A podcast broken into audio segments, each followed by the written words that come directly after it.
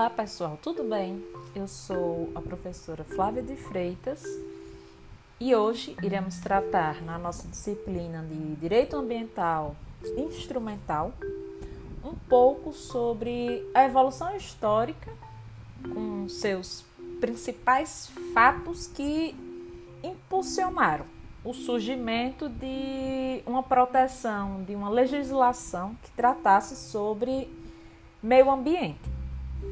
Então vamos lá. De início, é, eu gostaria de trazer que o principal fato que influenciou para o surgimento de uma legislação sobre o meio ambiente, sobre direito ambiental, foi a Revolução Industrial. Então, com a Revolução Industrial, é, impulsionou então, foi o pontapé inicial para uma necessidade de proteção ao meio ambiente. Por quê? Porque o meio ambiente até então se encontrava prejudicado por conta do, do consumo do capitalismo, com o surgimento das indústrias, com a, a, a manufatura e a maquinofatura em alta, com a, essa produção em alta, o aumento da, da, da, da economia, o meio ambiente ele passou cada vez mais a ser prejudicado, a ser lesionado e até então não havia uma, uma preocupação com preservação. Além desse aumento do capitalismo, em consequência também a gente teve um aumento da população.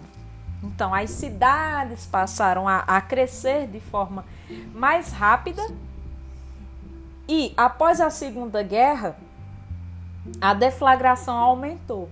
Ou seja, as pessoas elas começaram a se espalhar mais, a produção aumentou. Daí também há uma intenção de aumento do capitalismo e tudo isso foram consequências, influências em decisões internacionais em relação à proteção do meio ambiente. Então, com a Revolução Industrial, o direito ele foi necessário que o direito passasse por evoluções e adaptações de forma a regular e controlar esses impactos. Então, nós tivemos o que? Em 1972, a Declaração de Estocolmo. E o que foi essa Declaração de Estocolmo? Em 1972 foi realizada a Conferência de Estocolmo, que tinha o objetivo de conscientizar a sociedade para que pudesse melhorar a relação com o meio ambiente. Então, dessa forma, com essa melhora da, da relação, é, se buscava atender às necessidades da população presente, da população atual, de forma que não comprometesse as gerações futuras. Então, nós atualmente preservar, atender nossas necessidades sem comprometer para a próxima geração é, a relação com o meio ambiente. A Conferência das Nações Unidas aconteceu na capital da Suécia, em Estocolmo, e essa foi a primeira atitude mundial que tinha o intuito de preservar o meio ambiente. Na conferência foram abordados diversos temas e lá ocorreram discussões com mais de 400 instituições governamentais e não governamentais e teve participação de 103 países. Então, nessa conferência de Estocolmo, foi criada uma declaração de princípios e essa declaração de Estocolmo, ela rapidamente se estabeleceu como um documento que foi um marco em matéria de preservação e conservação ambiental. Então, através de tudo isso, países desenvolvidos passaram a se conscientizar, buscar se conscientizar e em consequência de to toda essa evolução do capitalismo também esses países desenvolvidos começaram a testemunhar desastres ambientais com todo esse, esse aumento da, da indústria, do aumento populacional. Algum exemplo, buraco na camada de ozônio, efeito estufa. Então,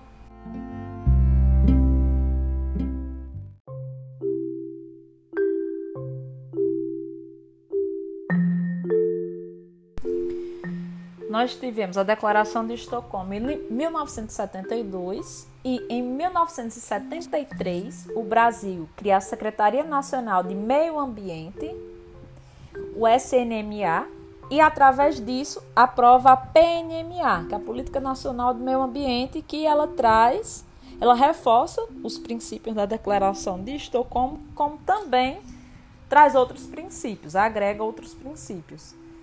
É... A PNMA, também conhecida como a Lei 6.938 de 1981, que é a Política Nacional do Meio Ambiente, em uma ordem cronológica, nós tivemos também a Lei 7.347 de 85, trata da, da ACP, Ação Civil Pública, que um dos seus objetivos é justamente mover ações que atentem contra o meio ambiente. A Lei 9.605 de 98, que é Lei de Crimes Ambientais.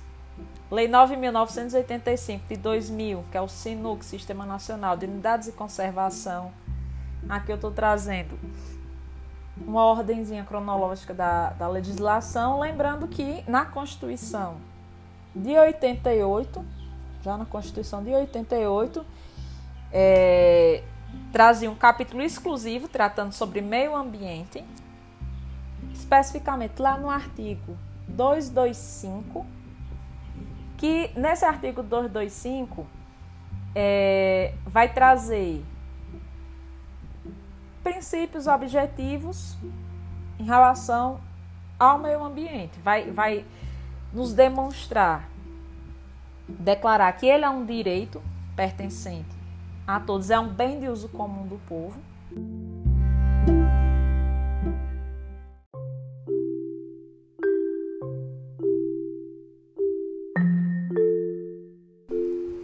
Logo no seu caput, que diz o seguinte: que todos têm direito ao meio ambiente ecologicamente equilibrado.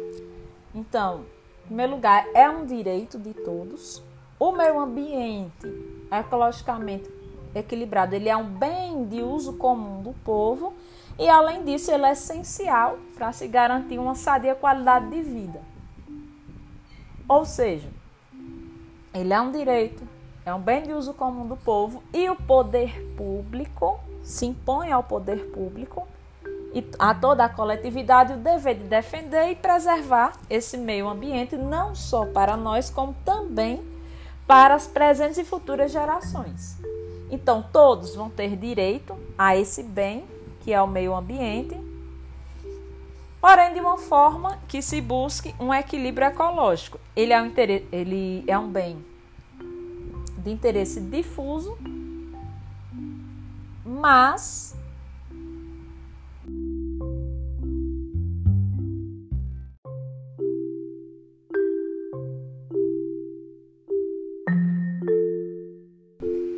ele vai se relacionar com outras áreas do direito também. No caso aqui a gente vem falando da, da Constituição, direito constitucional, direito civil, direito administrativo, penal, processual, internacional.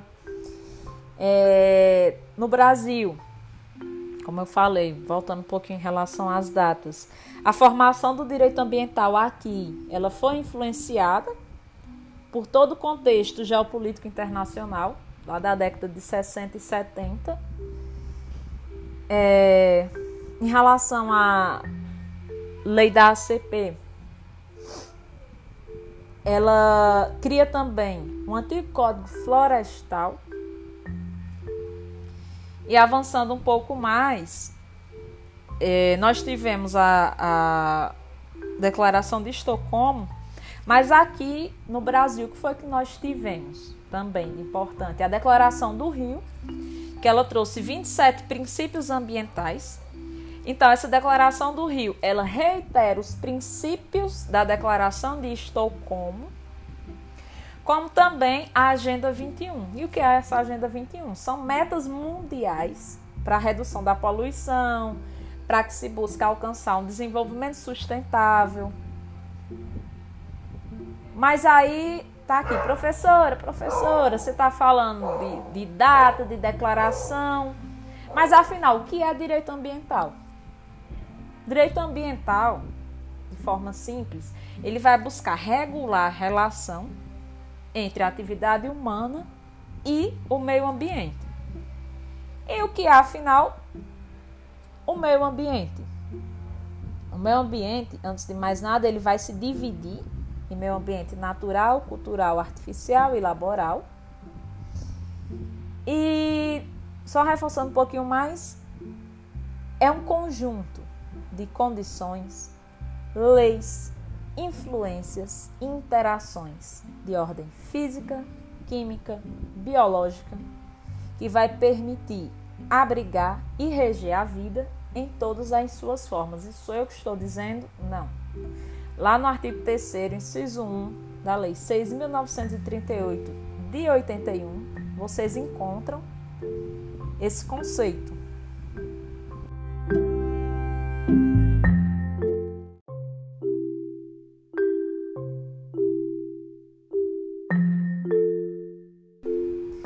De meio ambiente.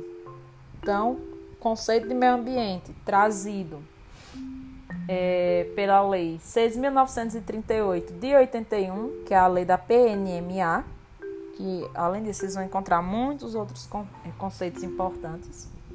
Ela traz que o meio ambiente é um conjunto de lei, influência, interação.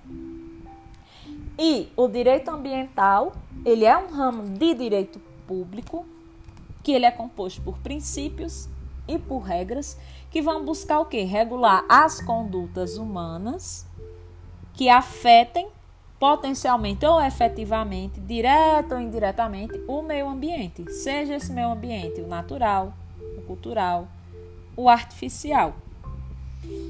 E o que vem a ser então esse meio ambiente em relação a essas classificações? Temos quatro. Meio ambiente natural.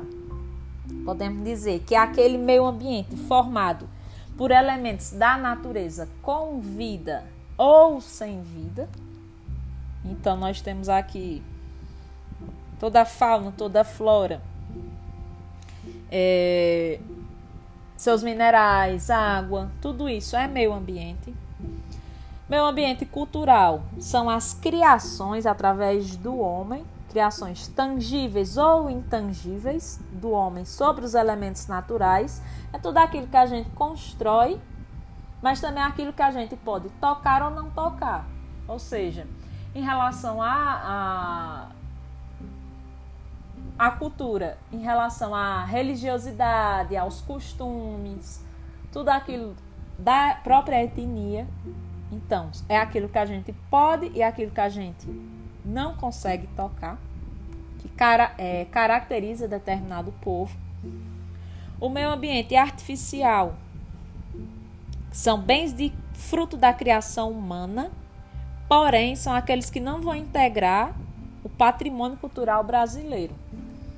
Ou seja, casa, prédio, carro, meio ambiente laboral são as, a gente consegue adquirir esse meio ambiente laboral quando é atendida às condições dignas e seguras para o desenvolvimento da atividade laborativa remunerada então, no ambiente de trabalho, é quando ali tem garantido todas as medidas de segurança e os seus EPIs para garantir esse desenvolvimento da atividade do trabalhador.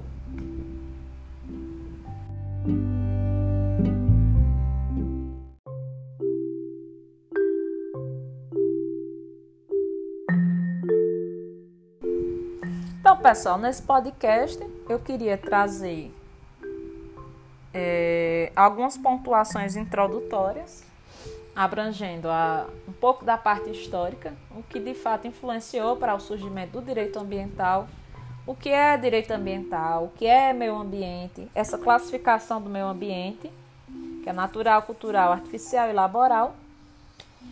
E em nosso próximo podcast trataremos dos princípios de direito ambiental. Então, quero deixar o meu forte abraço e bons estudos.